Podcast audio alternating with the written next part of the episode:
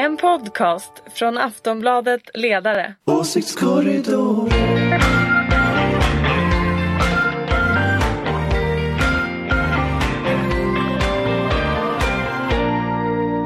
Hej och välkomna till Åsiktskorridoren. Vi är i sköna maj, närmare bestämt den fjärde, men det bryr sig inte coronaviruset om. Prosit, Anders Lindberg! Eh, coronaviruset har oss fortfarande i sitt grepp utan någon som helst ljusning i sikte faktiskt. Det har gått tre månader sedan det första fallet i Sverige, lite drygt. Hittills har 2679 människor avlidit, 22 317 är konstaterat smittade. Men det här är ju siffror som dessvärre kommer att stiga eh, om bara en timme när Folkhälsomyndigheten håller sin första presskonferens för veckan. Vi ska dock som vanligt prata om det politiska läget i Sverige och med oss för att göra det har vi Ulrika Schenström. Hej! Hej hej! Hej! Du är VD för den gröna och liberala tankesmedjan Forest och Moderat. Så är det. Så är det. Och från, arbets, från arbetslinjen, här på sig. från Aftonbladets ledarredaktion menar jag. Det här är min arbetslinje. Det där var jättebra. Från Aftonbladets ledarredaktion har vi Ingvar Persson. Jajamän. Och Anders Lindberg. Ja, och jag kan Ja. säga att jag hostade förut var alltså inte att jag är döende i corona utan det berodde på att jag drack kaffe ur en mugg och satte i Och jag, halsen. och jag kan också intyga att Anders gjorde en Tegnell-hostning i armvecket och inte i handen. Som man Trots att vi är på behörigt avstånd över nätet mot varandra. Så det var bra jobbat där Anders. Snyggt! Jag tror att det här är det åttonde programmet som vi spelar in var och en sittandes hemma i våra egna hem. Men det är bara att bita ihop, som de säger, och köra på. Vi ska börja med att prata om statsministern. Är han för otillgänglig i denna tid av kris? Eh, Enligt en undersökning som Ekot har gjort så tycker sex av åtta nyhetsredaktioner att det är för svårt att komma åt statsministern. De menar att det är stört omöjligt att få till en rejäl ansvarsutkrävande intervju med Löfven. Eh, är inte det här ett problem, hörni? Ulrika? Nej, därför att det, så här är det hela tiden. Antingen så är det så att statsministern är inte tillräckligt tillgänglig. Sen är han för tillgänglig och då undrar alla, vad gör han på jobbet? Ska han bara prata i media? Alltså en statsminister håller ju i möten hela tiden och kan ju inte vara ute och kommentera hela tiden. Och det finns ju väldigt många andra som kan kommentera som säger exakt samma sak som statsministern skulle säga. Eh, och jag som ju har jobbat åt en statsminister kan säga att det är alltid för otillgängligt. Eh, det är alltid för tillgängligt och då är det skumt. Men jag vill bara säga så här, statsministern har haft, jag kommer inte ihåg, man kunde höra det här på Ekot i morse om hur många stat, eh, pressträffar han har haft. Men jag kan säga så här, han måste ju också jobba. Det är därför han delegerar till andra att ta kommentarer. För det är inte så att han sitter på Rosenbad och inte gör någonting och sen ibland går ut och pratar med media. Utan att vara både statsminister och som han också är myndighetschef för myndigheten, eh, regeringskansliet, så har han ju alltså två jobb och väldigt mycket att göra. Så jag tycker Stefan Löfven har varit alldeles lagom tillgänglig. Mm. Eh, Ingvar? Ja, nej men det, det är väl, jag tror det är 14 pressträffar. Eh, så det är på, på rätt kort tid, så det är ju rätt exceptionellt egentligen. Alltså jag, jag tänker två saker om det där. Det första är att det ju egentligen är konstigt att eh, två utav åtta nyhetsredaktioner tycker att statsministern är tillräckligt eh, tillgänglig. Jag säger, den ena Alltså, var den- vår egen Aftonbladet ska vi ju tillägga. Ja, jo då, och den andra var Sveriges Radio. Mm. Men inte, des, inte desto mindre så är det ju en journalistisk liksom, reflex att alltid säga att, att vi skulle ha mer tillgång. Eh, när journalister tycker att de har tillräcklig tillgång, det är ju egentligen det konstiga. Det andra är att jag tror att vi, alltså det är ju alldeles uppenbart att man har gjort en arbetsfördelning i regeringskansliet där eh, statsministern egentligen inte svarar på särskilt mycket sakfrågor utan går ut och uppmanar medborgarna att hålla fred på sig och socialt eh, distans och allt möjligt sånt där. Jag tror att vi ska vara ganska glada att vi inte har en statsminister som är med i alla intervjuer hela tiden. För alla som har jobbat med politiker vet att, att eh, är man det så kommer man så småningom att känna ett behov av att börja prata och lägga sig i och komma med förslag och hitta på saker. Eh, om inte annat för att inte bli uttråkad. Och det är nog det dåligaste som skulle kunna hända just nu. Alltså det är väl lite det man har hamnat i i USA med, med en president som har just dagliga pressträffar och säger jättekonstiga saker.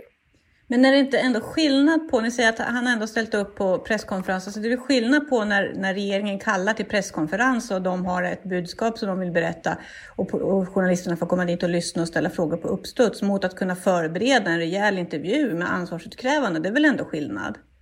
Anders? Ja, nej, men det är en skillnad och, och jag menar, jag, podden till ära så har jag faktiskt frågat regeringskansliet hur många intervjuer och hur många pressträffar och lite sådär, alltså den typen av uppgifter. Eh, och, och, det är 20 stycken intervjuer eh, som, som har varit under de här två månadernas kris då. Och det är ju med alla redaktioner kan man säga som har just haft sådana här långa intervjuer av olika slag. Eh, men men det, det, jag, det jag reflekterar över det, det, är en annan grej egentligen detta och det är att i det här medielandskapet som vi har idag så förväntas politiker vara tillgängliga eh, hela tiden. Och det där, det där är ganska fascinerande. För eh, om man tänker titta på förr i tiden då, då, då, då fanns ju liksom lördagsintervjun, då fanns Agenda.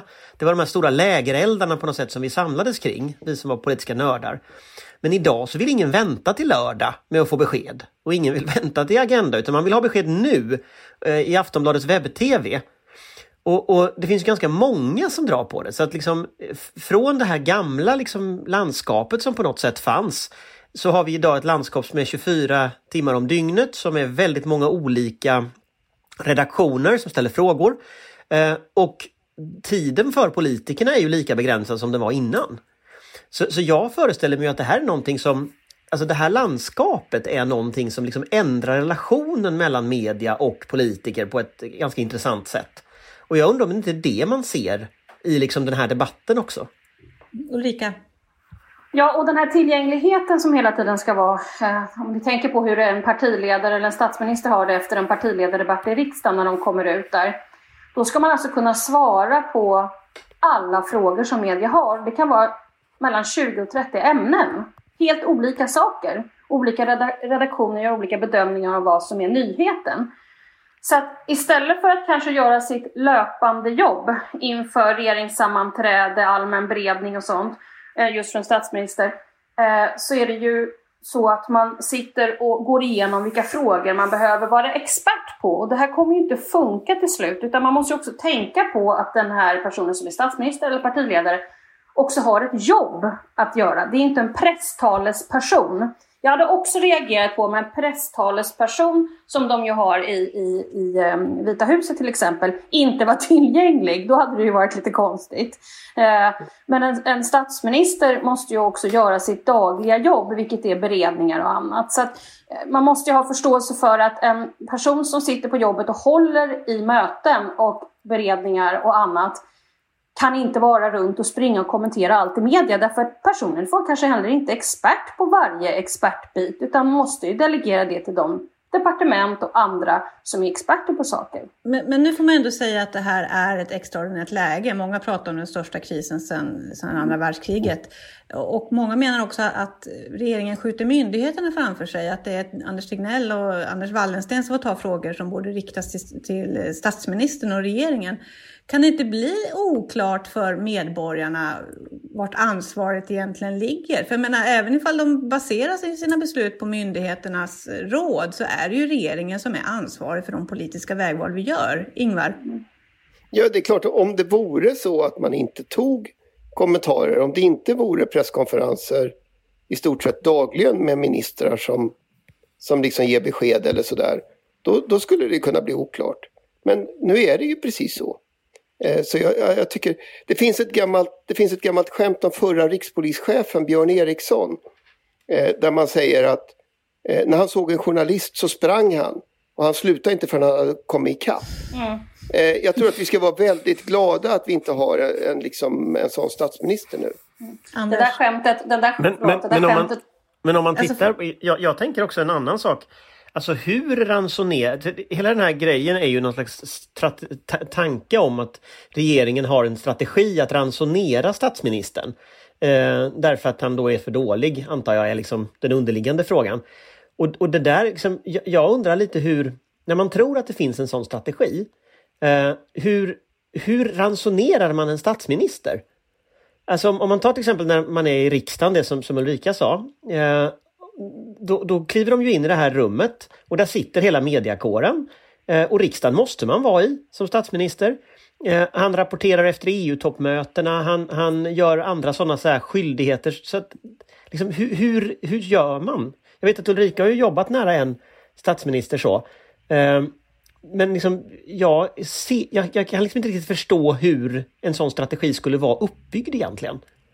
Fast handlar det inte om läget just nu i den här krisen? Det är väl ändå det kritiken handlar om. Inte liksom statsministerns medietid i allmänhet utan just nu i synnerhet under coronakrisen. Fast jag, jag tror nog... Jo, jag fast tycker... jag tror inte det kan vara olika utan det måste typ vara samma. Det är just det som är hela grejen. Eh, och i, särskilt i kristider så är det ju så att, att det kanske behövs jobbas ännu mer. De här människorna jobbar ju dygnet runt. De, de sitter ju fast och kommer ju inte ut förrän det här är över. Eh, så att, så att eh, nej, jag, jag, jag, tror att man måste börja tänka om lite där. Och det kanske är så att man skulle behöva en presstalesperson, eh, precis som i USA, som, som är tillgänglig hela tiden så att alla håller sig nöjda och inte bråkar. Mm. Ni ser inte någon smygande tanke om att liksom avpolitisera den här krisen på något sätt? Att det inte ska vara, utan mer se det som någon slags, ja men att det är myndigheterna som sköter den. Och, alltså, för till, alltså, till syvende och sist så ska ju ett ansvar utkrävas. Ja, alltså jag tror ju att det är så att ansvar kommer att utkrävas när det här är över.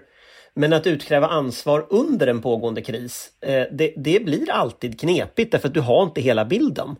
Eh, jag tycker ju många medier gör ett väldigt bra jobb när det gäller att utkräva ansvar. Vi såg eh, Eskilstuna-Kuriren till exempel har granskat kommunerna i Sörmland som ju verkar vara någon form av maffiaverksamhet mer eller mindre som kommunerna där ägnar sig åt och har liksom snackat ihop sig om att då inte lämna ut eh, offentliga uppgifter till media och så.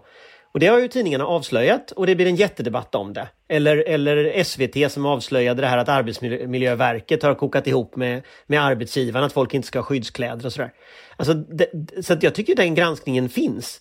Men den här stora debatten, eh, liksom som, den kommer ju efteråt och då kommer det ju vara väldigt tydligt. Stefan Löfven är ansvarig, regeringen är ansvarig och, och Anders Tegnell kommer att vara sommarpratare så att säga. Nej, han kommer att vara med i Let's Dance. Men, men så här, jag tror att... Eh, ja, men jag tror han kan vara faktiskt. Eller också är det Johan Giesecke som är med i Let's Dance. Någon kommer att vara med i Let's Dance. Eh, men det är klart att utkrävande kommer alltid i efterhand och jag tror att det måste vara så det, det jobbas på. Eh, krishanterarna, man kan inte lämna över krishantering till någon annan. Sen verkar det ju som folk inte förstår hur vårt statsskick ser ut och att vi har fri, fristående eh, eh myndigheter som arbetar och att det är så vi jobbar. Ja, och att man delegerar då från statsrådsberedningen till eh, sakdepartementet, socialdepartementet i det här eh, fallet, som sen i sin tur delegerar till myndigheterna. Eh, och det, jag tror kanske man skulle ha, om vi har gympa på SVT, kanske skulle ha en statsvetenskaplig liten sån här, så här funkar Sverige, från förslag till beslut.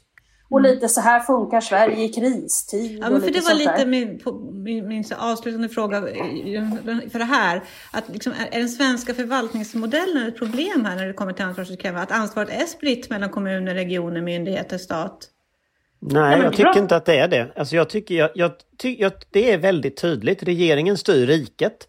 Och, och, det betyder att regeringen är ansvarig eh, för den krishantering man väljer. Sen har regeringen i det här fallet valt en krishanteringsmodell som, som lägger tyngdpunkt på, på eh, medicinsk expertis. Men det beror ju på att det är en medicinsk kris. Så det är ju, det är ju ganska naturligt. Jag menar, vi är inte läkare, vi har ingen aning liksom. Och det är inte regeringen heller och då är det klart att då frågar man läkare. Det är liksom den naturliga reaktionen. Sen tror ju jag alltså att det, i grunden så är den svenska krishanteringen eh, bra organiserad. Men beredskapen är för dålig. Alltså vi har en för låg nivå på civil och militär beredskap i Sverige. Mm. Och det tycker jag har blivit, det är en av de sakerna tycker jag som har blivit allra tydligast under den här, under den här krisen. Att liksom vi har lagt för lite pengar under väldigt, väldigt många år. Vi pratar kanske 25 års neddragningar som vi nu får sota för här. Liksom. Men det är en annan sak. Det är inte att liksom organisera om vår förvaltningsmodell, men det är att liksom bygga upp liksom förmåga i den och göra så. Hey, I'm Ryan Reynolds. Recently, I asked Mint Mobile's legal team if big wireless companies are allowed to raise prices due to inflation. They said yes. And then when I asked if raising prices technically violates those onerous two year contracts, they said, What the f are you talking about, you insane Hollywood ass?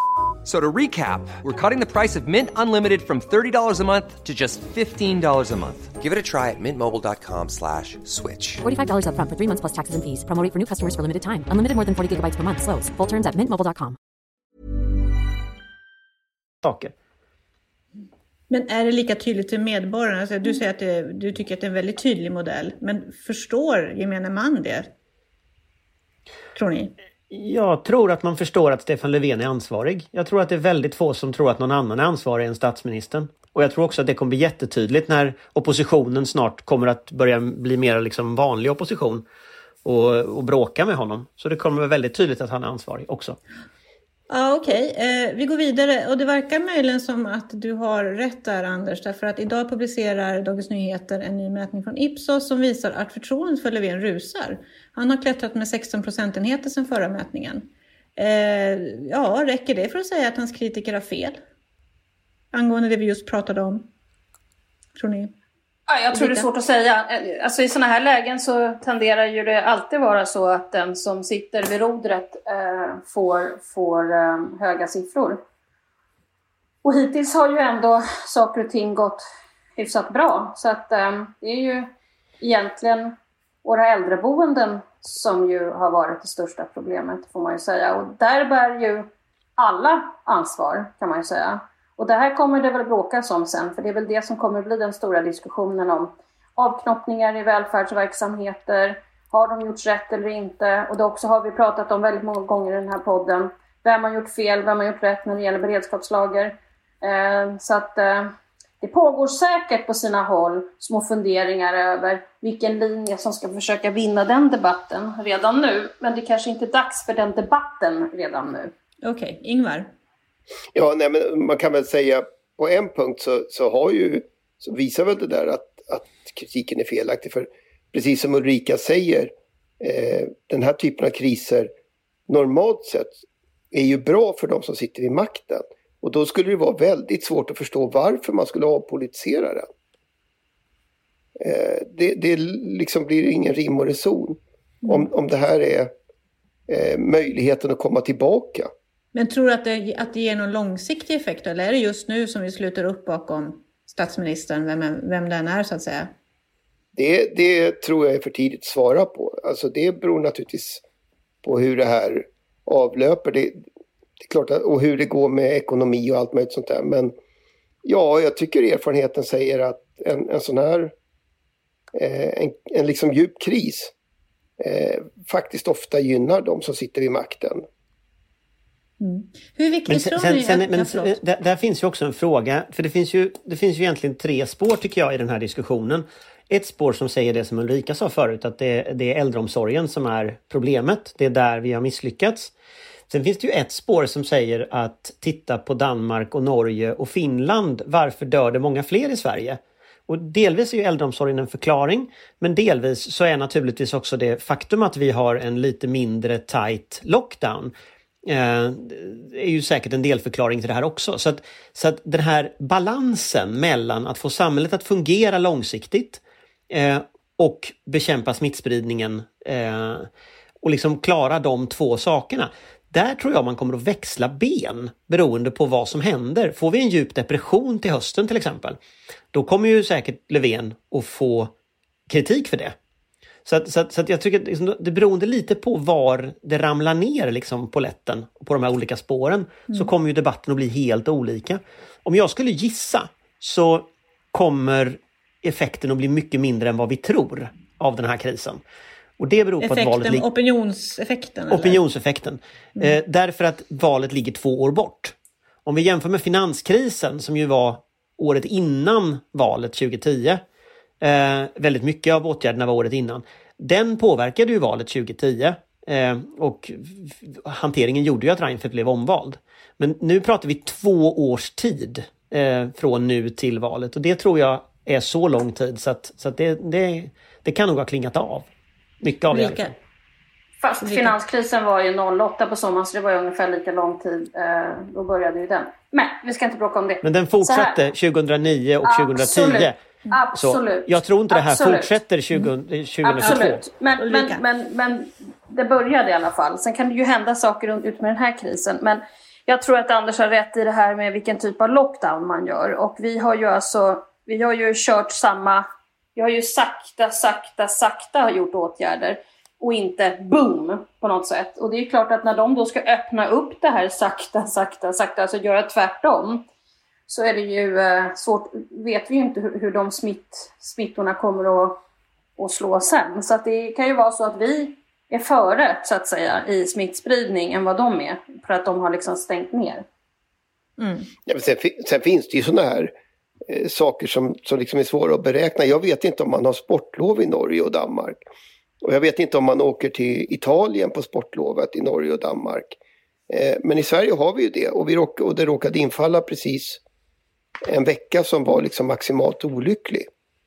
Eh, så det, alltså det, det är ju så mycket där som eh, som det kommer att ta tid att utvärdera vad som egentligen är orsak och verkan. Men nog kommer vi att se de ekonomiska konsekvenserna av den här krisen fortfarande 2022. Något annat är väl osannolikt? Ja. Nej, det, det kommer vi att göra och då, och då tror jag att då är ju frågan vad väljarna tänker om det. Om de tänker att det här beror på corona och det var regeringens var så här oförskylld till detta. Eller om de tänker att ja, men regeringen har inte gjort tillräckligt mot den ekonomiska krisen och därför sitter vi där vi sitter. Eh, så, att, så att det är inte helt liksom, självklart att, att, att vi så att säga, diskuterar smittspridning 2022. Vi kanske diskuterar jobb och ekonomi och Moderaterna är, har ett högt förtroende när det gäller Sveriges ekonomi till exempel. Eh, arbetslinjen hade Moderaterna, vann man två val på. Så att jag, jag tycker det är, liksom, det är väldigt, jag tycker det är svårt liksom, att göra den bedömningen. Och det kommer väl i allra högsta grad handla om ekonomin sen. Det är jag helt övertygad om. Och att folk kanske... Alltså folk kan ju, om det håller på så här och vi stänger ner samhället i den här utsträckningen så kommer ju folk kanske dö i andra saker och folk eh, får slå igen sina livs... Eh, eh, liksom, sina företag som de har haft, eh, sina livsverk skulle jag säga. Eh, och, och det kan ju också leda till, till väldigt mycket saker. Så att... Eh, mm. Coronan kan ju leda till andra sjukdomar och, och också och, och sånt. Jo, och det är klart att en arbetslöshet på 15 procent eller någonting sånt där eh, är inte under några omständigheter ett bra eh, track record för en socialdemokratisk regering. Det är det inte. Det kan vi ju lugnt eh, säga. Eh, vi lämnar det här ämnet för den här gången. Vi lär ju få återkomma. Eh, vi ska ut i världen nu. Eh, I helgen så gav USAs utrikesminister Mike Pompeo en intervju där han sa att det fanns massor med bevis för att coronaviruset kommer från ett kinesiskt labb. Sen gled han lite grann på om han trodde att det var skapat, Eller han, han sa att underrättelsetjänsten antagligen hade rätt när de sa att det inte var skapat av människan. Men han ville inte riktigt svara på om han trodde att Kina medvetet hade spridit det här viruset. Eh, varför uttrycker sig USAs utrikesminister så här otydligt på en sån här otroligt stor och viktig och känslig fråga? Därför att han är sur för att Kina inledningsvis spred ut att det var ett, ett, ett, eh, ett, ett, amerikanskt virus som man spred ut i Wuhan. Och det gjorde även kinesiska talespersoner för regeringen. Så det var inte bara liksom knäppskallar på nätet som spred ut det här utan det gjorde också Kina. Och då eh, ser det ju ut som att det här är en vedergällning från USA. De, de engagerar sig i ett informationskrig så att säga med samma, med samma mynt. Och sen är ju frågan då, finns det något belägg för att det här skulle vara eh, antingen då skapat i ett labb eller att de har haft det i ett labb och så har det ramlat ut av misstag eller att de ramlat ut Han medvetet. pratar om undermåliga kinesiska labb och att de var ju kända för att ha sådana. Och, ja, han Jo, nej, men exakt. Och det har ju pågått en stund. Så det, det är lite olika konspirationer. Alltså det, det, det är lite olika konspirationsteorier. Men, men finns det några belägg för dem så får ju USA i så fall presentera de beläggen. För än så länge så har vi hört liksom Donald Trump som väl vi inte ska ha något förtroende för och Mike Pompeo som vi absolut inte ska ha något förtroende för säga detta. Så att källorna är ju väldigt svaga. Men har de belägg då får de ju presentera de beläggen. Men jag själv är väldigt tveksam till detta för att den här typen av konspirationsteorier finns det i regel om virus av olika slag. Det finns någonting i, om HIV till exempel så har man samma sak och sådär. Och, och jag tror att det finns någonting i vår mänskliga natur som gör att när någonting har sådana enorma konsekvenser som detta har, då vill man gärna ha en, en, en bov. Man vill gärna ha någon att peka ut som ansvarig. Något som har så enorma konsekvenser måste liksom ha en enorm orsak på något sätt. Och att det bara är naturligt, det blir liksom... Men vad ja. betyder det liksom för internationella samfundets förmåga att eh, samarbeta och, och få, få bukt med det här? När liksom de två största länderna står och kastar skit på varandra på det här sättet. Ja, det är inte jättebra. Nej, det är verkligen inte bra. Och jag tror att eh, eh, folk faktiskt kan känna sig oroliga när det är sånt högt tonläge om jag ska vara riktigt ärlig. Sen ska vi väl inte glömma att, att USA är på väg mot ett val. Alltså det, det är ju naturligtvis mycket bättre att föra en valkampanj på att allt ont har kommit utifrån och är i vart fall inte mitt fel. Om man Nej, ska... och det är därför det blir så intressant att se hur de spelar med det här eller inte spelar med det med tanke på valet. Det är 3 november, eller hur? Om jag inte missminner mig. Mm. Låter Men, bekant. men, men sen, sen funderar jag på en annan sak med detta också och det är ju att om, om man har den här typen av informationskonflikter som vi allt mer ser, oavsett vad det finns för belägg och inte belägg, så är det ju en del av en informationskonflikt just nu. Där man sätter ett narrativ om eh, vad Kina är för land och vad Kina gör. Eh, och det, det, är, det där är väldigt farligt, för släpper du ut det där ur flaskan, då går det inte att stoppa tillbaka igen. Och du kommer ganska snart, nu har inte jag sett några mätningar på detta, men du kommer att ha en ganska snart en stor andel av befolkningen i Europa och USA som tror på de här konspirationsteorierna och som kommer att agera därefter.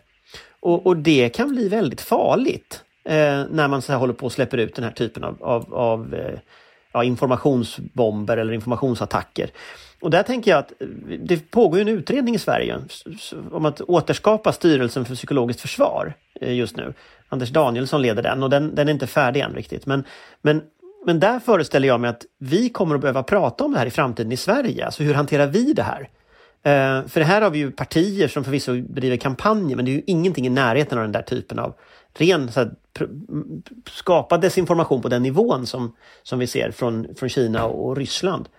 Men, men jag tänker att vi måste nog hitta system för att hantera det här. Jag vill säga, vad, vad, vad skulle, säg att vi hade en styrelse för psykologiskt försvar, vad skulle den kunna göra i ett sånt här läge? Jag menar, folk har ju fri tillgång till eh, Twitter och sociala medier och kan läsa vad som helst.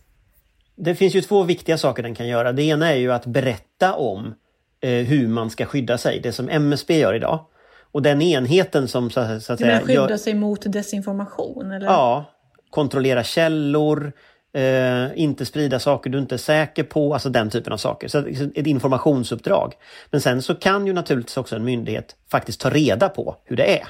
Alltså man kan ta reda på vad det är för information som sprids. Och där har ju svenska underrättelsetjänsten och, och framförallt Försvarets radioanstalt har ju väldigt stora möjligheter att ta reda på eh, vad som händer ute i världen och vad, vad som rör på sig. Det där är ju underlag sen för regeringen naturligtvis att fatta beslut på. Så att, menar, Sverige är ju, och FRA är ju en av världens absolut skickligaste eh, underrättelsetjänster digitalt så att säga. Eh, så det är klart att det går eh, att, att ta reda på vad som gäller och vad som, vad som har hänt. Liksom. Mm. Jag tror att det får bli sista ordet för den här veckan. Eh, håll avstånden, nys järnverket och var snälla mot varandra. Tack så mycket Ulrika Schenström, Ingvar Persson och Anders Lindberg. Jag heter Anna Andersson. Vi ses nästa vecka. Hej då! Hej hej! Hej då!